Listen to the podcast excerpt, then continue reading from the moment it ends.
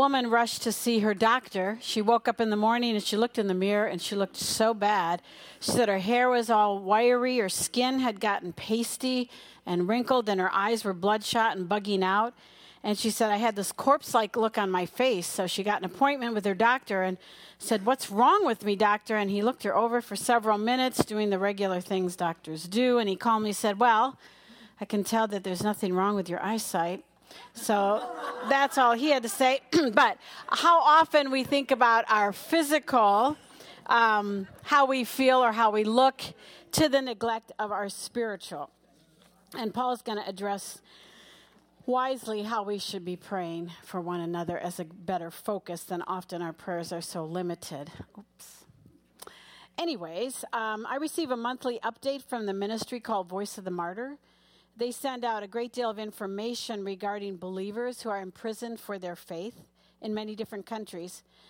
All of these men and women have been taken away and from their families, from their ministry, and they suffer greatly. Some are imprisoned in shipping containers and whatever.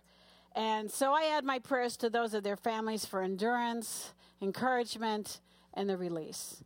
Well, as Paul begins chapter 3, he wants his readers to understand that he was in prison, but he didn't just view his being in prison as a result of the Roman emperor.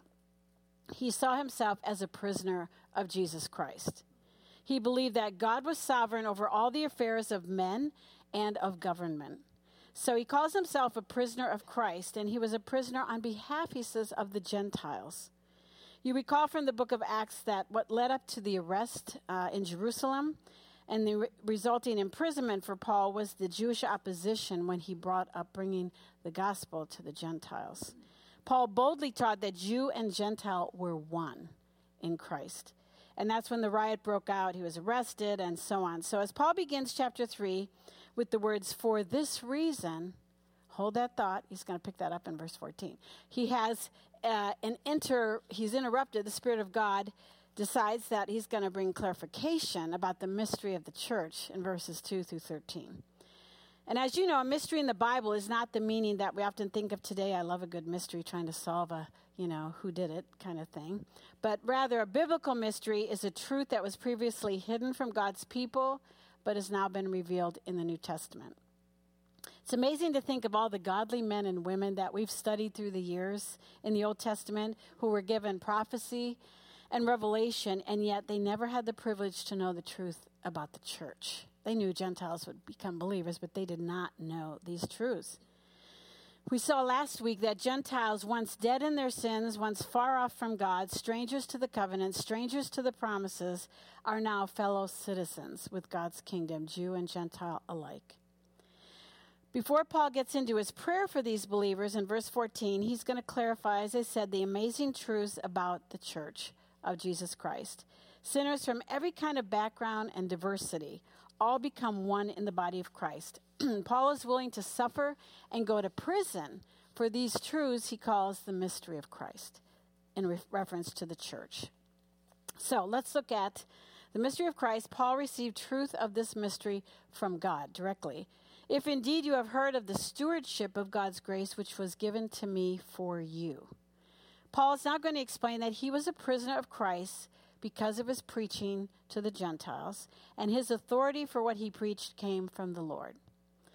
Paul was given a stewardship of God's grace. Uh, in ancient times, a steward was someone entrusted uh, to care for something that belonged to somebody else, and they would dispense it according to how they were told to do so. And Paul is saying that God had chosen him so that he would dispense the good news of God's grace uh, to the Gentiles. Being faithful as a steward is the reason he was in prison. Paul's explaining all of this so that the believers who read this letter will not be discouraged by him being in prison. Paul paid a high price to be faithful as a steward. He believed these truths were worth suffering for. As one commentator stated, these Ephesians believer, believers, most of whom were probably ordinary common slaves, have been included in this eternal plan and scheme of God. Do you realize the trouble to which God has gone to in order that you and I might be redeemed and rescued and might become saints and might eventually spend our eternity in his glorious presence? Do not faint because of my tribulations, says Paul. Do not think so much of my chains in prison. Think rather of this amazing thing that God has done. A stewardship of the grace of God has been given to me for you. Paul goes on to say that by revelation there was made known to me the mystery, as I wrote before in brief. it's likely referring back to what we saw in chapter 2. A Jew and Gentile are equal in the body of Christ. the mystery of the church, which is in, in, other generations was not made known to the sons of men, has now been revealed to his holy apostles and prophets in the Spirit. So, as the apostles grew in their understanding, Peter had the vision, you recall, they came to understand that, oh, this message, this good news is for Jew and Gentile alike. We are one in Christ. This divine secret that only God had known had been revealed to the apostles in the New Testament so that they would proclaim it to all. And the revelation of the mystery, to be specific in verse 6, that the Gentiles are fellow heirs and fellow members of the body and fellow partakers of the promise in Christ Jesus through the gospel. The mystery that was hidden in the heart of God is now explained. All believers, regardless of who they are and where they've come from, have equal status and share in equal blessings uh, from God's promises. As you know, this was shocking for the two people groups that Paul was writing to at the time. I, I realize in our day, uh, Jew and Gentile in the church is not a big issue. But all people, the point is, all people, regardless of skin color, economic, or educational background, have the exact same blessing, privilege, and status in Christ. All believers are to show the same respect and love for each other. The truth of the mystery of the church that Paul has clearly revealed to us really is the answer to all racism problems and conflicts. Paul explains the mystery in verse 6 by stating that all believers are fellow heirs, fellow, fellow members, and fellow partakers of the promise of God. to be an heir refers to an inheritance that all believers have, and they equally share in that inheritance. No one group gets a little less than somebody else. Many of you know from personal experience the horrors and conflicts that arise because of one family member uh, getting more than another family member when a parent's or relative's will and inheritance was given out. But the spiritual riches Paul spoke of as you saw in chapter 1 of Ephesians, are equally given to every single believer.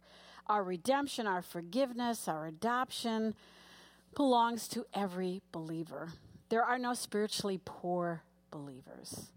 Scripture makes clear that everything in the universe belongs to Christ, and then we are told that believers are joint heirs with Christ.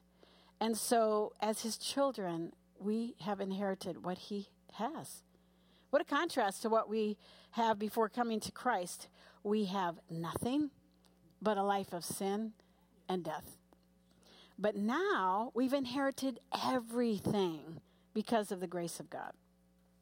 The mystery of the church is also defined by the truth that we are fellow members of the body. And how is that different from being a fellow heir? At the time of Paul, a man could leave an equal share of his inheritance to his son, and to his servant that he'd come to love, and they would be fellow heirs. However, a servant would still be a servant and not really a part of the blood relationship that the son had. But in Christ, every believer is joined together, fused together so that we share the same life with each other are, and as part of the same members of the same body and family. Again, we see this emphasis to help us understand that there are no class distinctions in the church Jew, Gentile, black, white, man, woman, rich, poor, educated, uneducated, all are members in equal standing in the body of Christ. Paul clarifies this over and over again, 1 Corinthians 12, for example. But such a reminder is there that we never show favoritism towards anyone, mistreat or treat better than should be treated, as James condemns in chapter 2 of his small book. Fellow heirs, fellow members of the body of Christ, and fellow partakers of the promise in Christ Jesus through the gospel. What promise is he talking about?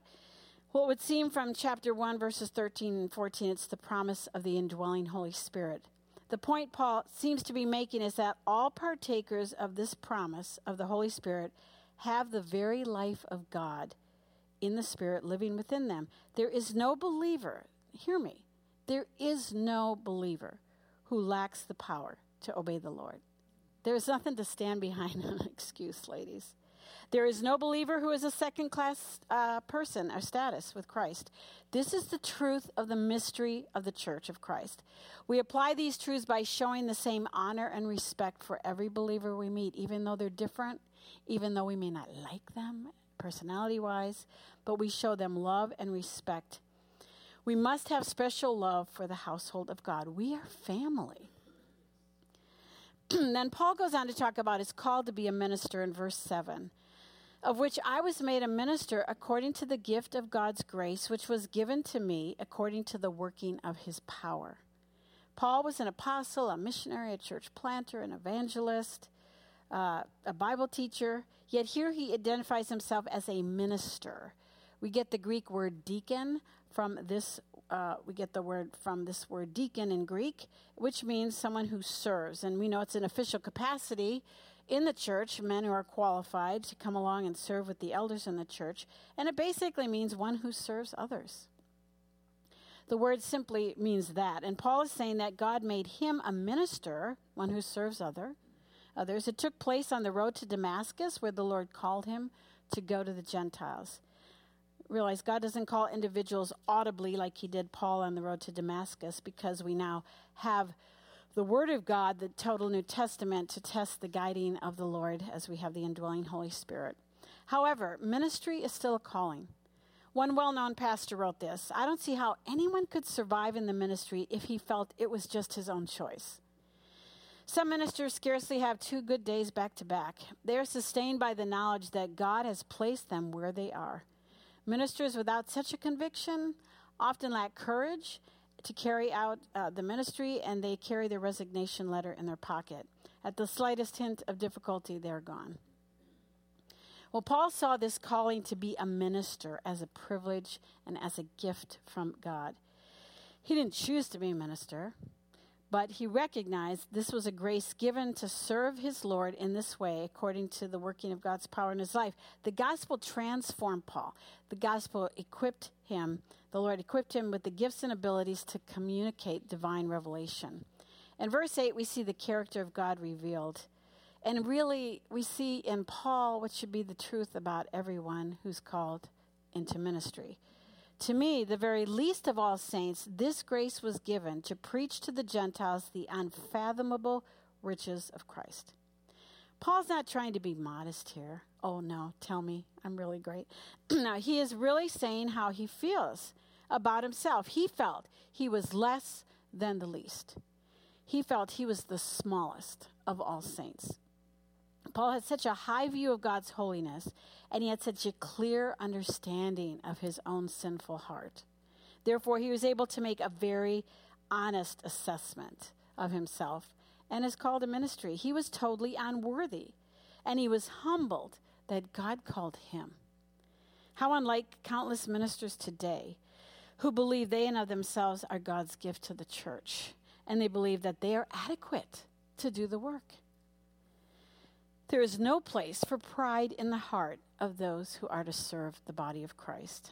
I love what Lloyd Jones put in his book, Preaching and Preachers. He said, A man who feels that he is competent and that he can do this easily, and so rushes to preach without any sense of fear or trembling or any hesitation whatsoever, is a man who is proclaiming that he has never been called to be a preacher. The man who is called by God is a man who realizes what he is called to do, and he so realizes the awfulness of the task that he shrinks from it.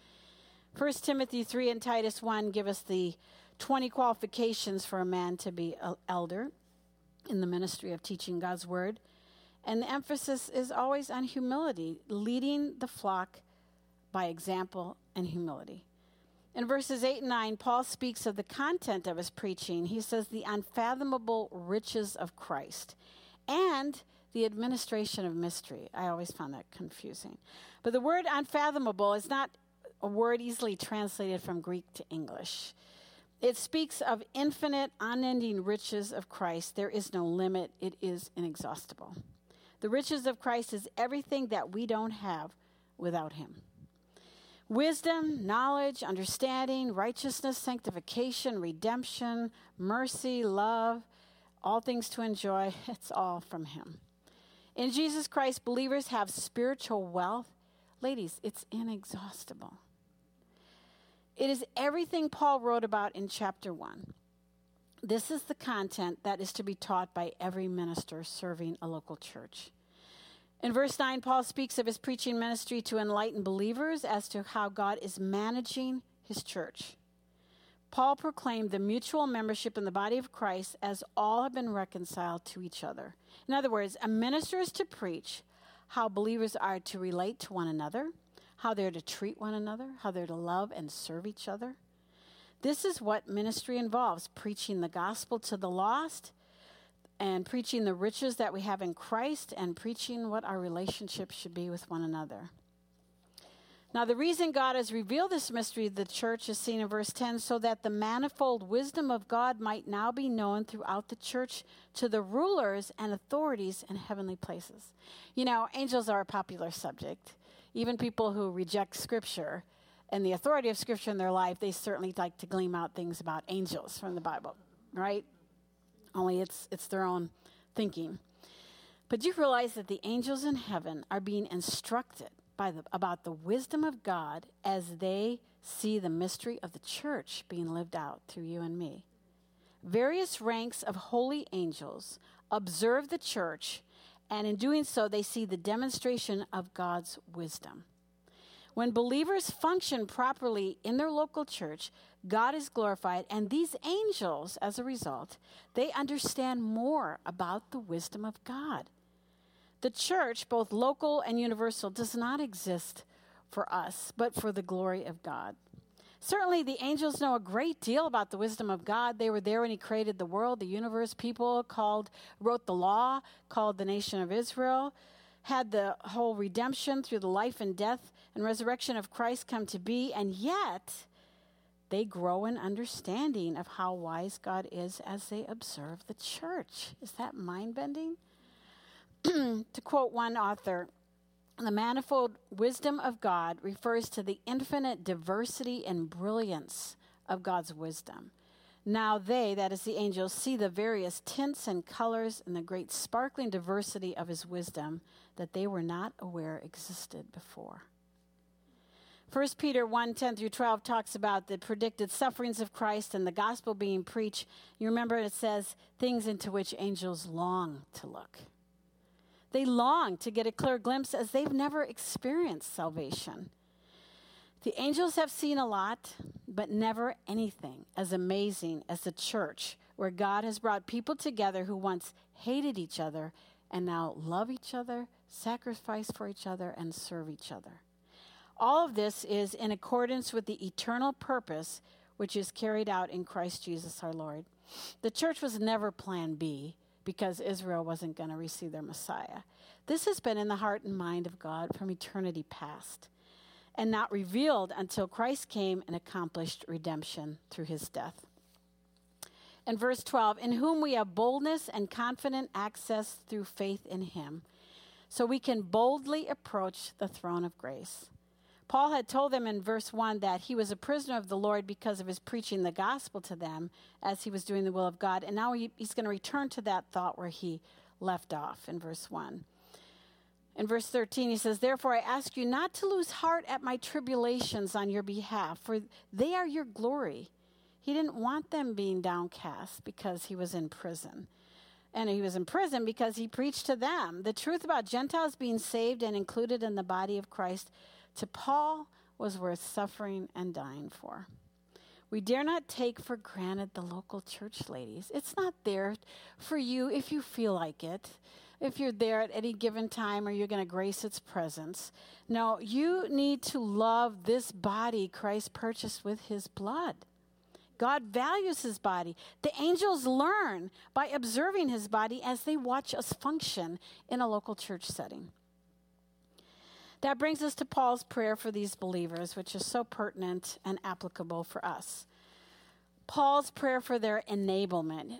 He petitions on their behalf and these are all a connected progression and sequential um, prayer requests.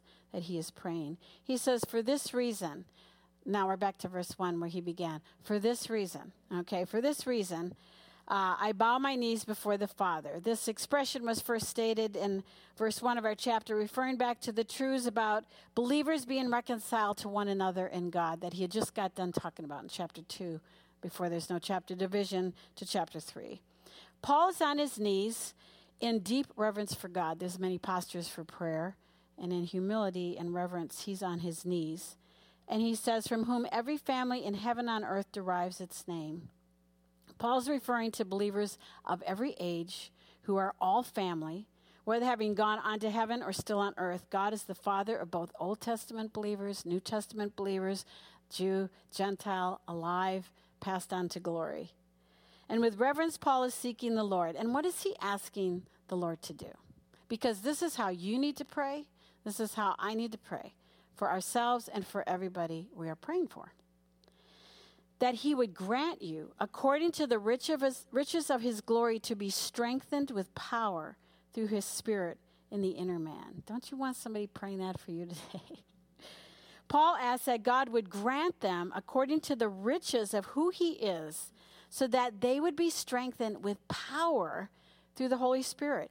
He's asking for the power of God through the Spirit to strengthen who you are in your inner man so that they could live strong Christian lives, so that they would obey the word, so that they would live in unity with others as He's just been teaching them. This strength in the inner man is absolutely necessary for us to overcome temptation of anger, bitterness, resentment, unforgiveness. It's necessary for overcoming temptation, and it also it's necessary for us to yield ourselves to the Spirit by exposing our minds to His Word with a willing heart to obey when He shows us when we're sinning. The only way we can preserve the unity of the Spirit in the body of Christ is to be strengthened in the inner man as we submit to the Spirit and die to our flesh you know, you can know all the truths in scriptures. You can have memorized all kinds of verses about loving one another and all the one another passages we're familiar with. You can know all about that, but it is only when you yield to the control of the Spirit and have strength from Him that you will have the internal fortitude to truly love people, difficult people, unpleasant people, maybe people in your household, maybe people in your church, in your neighborhood in your workplace. He goes on to pray, so that Christ may dwell in your hearts through faith. And this Greek word dwell has the thought behind it of someone who takes up permanent residence and is comfortable. When believers yield to the control of the Spirit and obey His word, Jesus Christ will settle down and be comfortable and at home in your heart. He is comfortable where He's loved and obeyed. Certainly, he indwells every believer, but the question is is he comfortable indwelling you if you know him? Is he welcomed in your home and in your heart? If there abides unconfessed sin or unrepented sinful attitudes in our hearts that you do not let go of, he is not comfortable with you. He is grieved with you. He demands being Lord over every area of our life our marriage, how we interact with our children, how we speak to people, our possessions, our plans, our recreation, our vacation, our hobbies, our clothes, what we eat, our entertainment, everything. He is to be Lord over and comfortable with your decisions and everything that you do.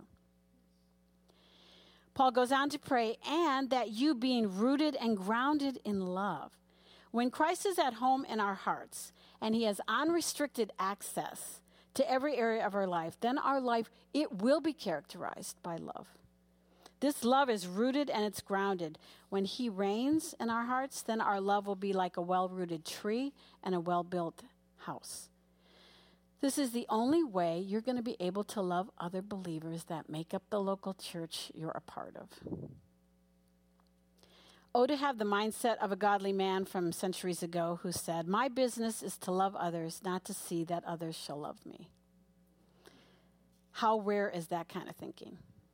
Our, our thinking, most people in the church, is, What is somebody going to do to serve me today? Help me, help me, love me, be there for me.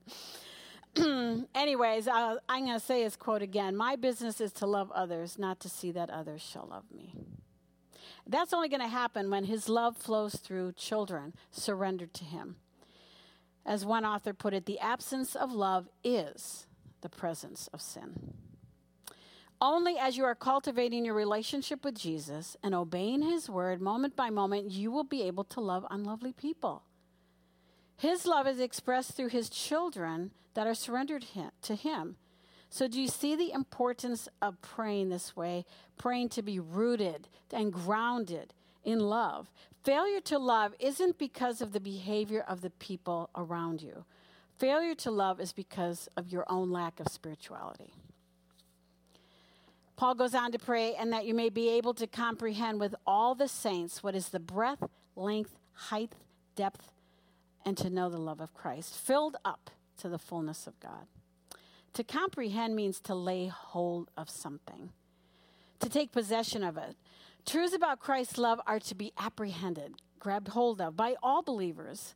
Paul speaks of the fullness and vastness of the love of God that it can't be measured. We may not be able to fully grasp and comprehend all of Christ's love because it's infinite, and yet it's our responsibility to know as much about his love as we can. The breadth of his love embraces multitudes of people. It's broad enough to include you and me. Wow, that's pretty broad. the heights of his love will take us to glory one day, where we will live in a glorified body and eh, in his presence forever as he takes us out of the grave. The depths of his love is seen at the cross where he left the glories of heaven to come to this fallen world and be crucified and save depraved sinners like you and me. When love dominates our life and is the priority of our thinking and of our life, then we will know to some extent the vastness of Christ's love. And the more you love Christ and his people, the more capacity he gives you to love and understand people, and you understand more about him. We are to be imitators of God and walk in love just as Christ also loved you and gave himself up for us. Paul closes this prayer by saying, Now to him who is able to do far more abundantly beyond all that we ask or think, according to the power that works within us, to be the to him be the glory in the church and in Christ Jesus to all generations forever and ever. Amen.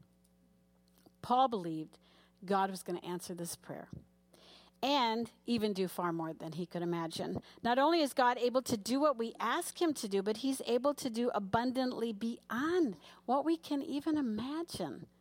The power of God to make people like us loving, kind, forgiving, thoughtful, gracious. that is the work of God. He does the impossible. And for what reason does he answer this prayer? So that he will be glorified in his church forever. Remember last week we talked about when we come to faith that in eternity past, God has ordained good works for you to do because he is making you a piece of art. You are a masterpiece in the making as he is making you a trophy of grace that will be reason for him to be glorified for all of eternity. So, will you let the Lord transform you? He is able to make you, if you know Him, the most loving, Christ like person ever. Will you take seriously this pray, this prayer? Will you pray it for yourself? Will you pray it for those you love? Will you walk in obedience to his word today? Just this when you leave here, when you get up, will you love and serve others? And what steps are you going to take to do that? Because you know it doesn't happen because you wish it to happen. Oh, I wish I were nicer. the next person that you're going to come across today, which was only a moment's away, to say or do something or behave in a way that is annoying to you, whether it's a total stranger in a car driving down the street or the one you walk into your house. This is your next opportunity to yield to the Lord to show love and compassion and compi- kindness. Is Jesus at home and comfortable in your life? Or do you grieve him by your sin and make your life a place of sorrow for him, sorrow where he dwells in you? Let's pray. Father, I thank you for the power of your word. I thank you for this truth of the church that angels are watching us and learning about you from us. Lord, I pray that we would not shame or distort the beauty of the body of Christ by our sinful behavior towards each other. And I pray that we would be examples of your mercy and trophies of grace as you make us who you want us to be. Lord, I pray for each of us that we would incorporate and memorize and pray this type of prayer for one another to be rooted and grounded, to be strengthened in the inner man. Lord, we can't do this Christian walk on our own. I pray that we would give you glory today as we walk out of here. And I, I know that we have our own flesh to struggle with. I know we have Satan to battle with, and we have the world's temptations. And we're going to walk out of here, Lord. Help us not to just forget it and move on, but to really take seriously the truth from your word. In Jesus' name, amen.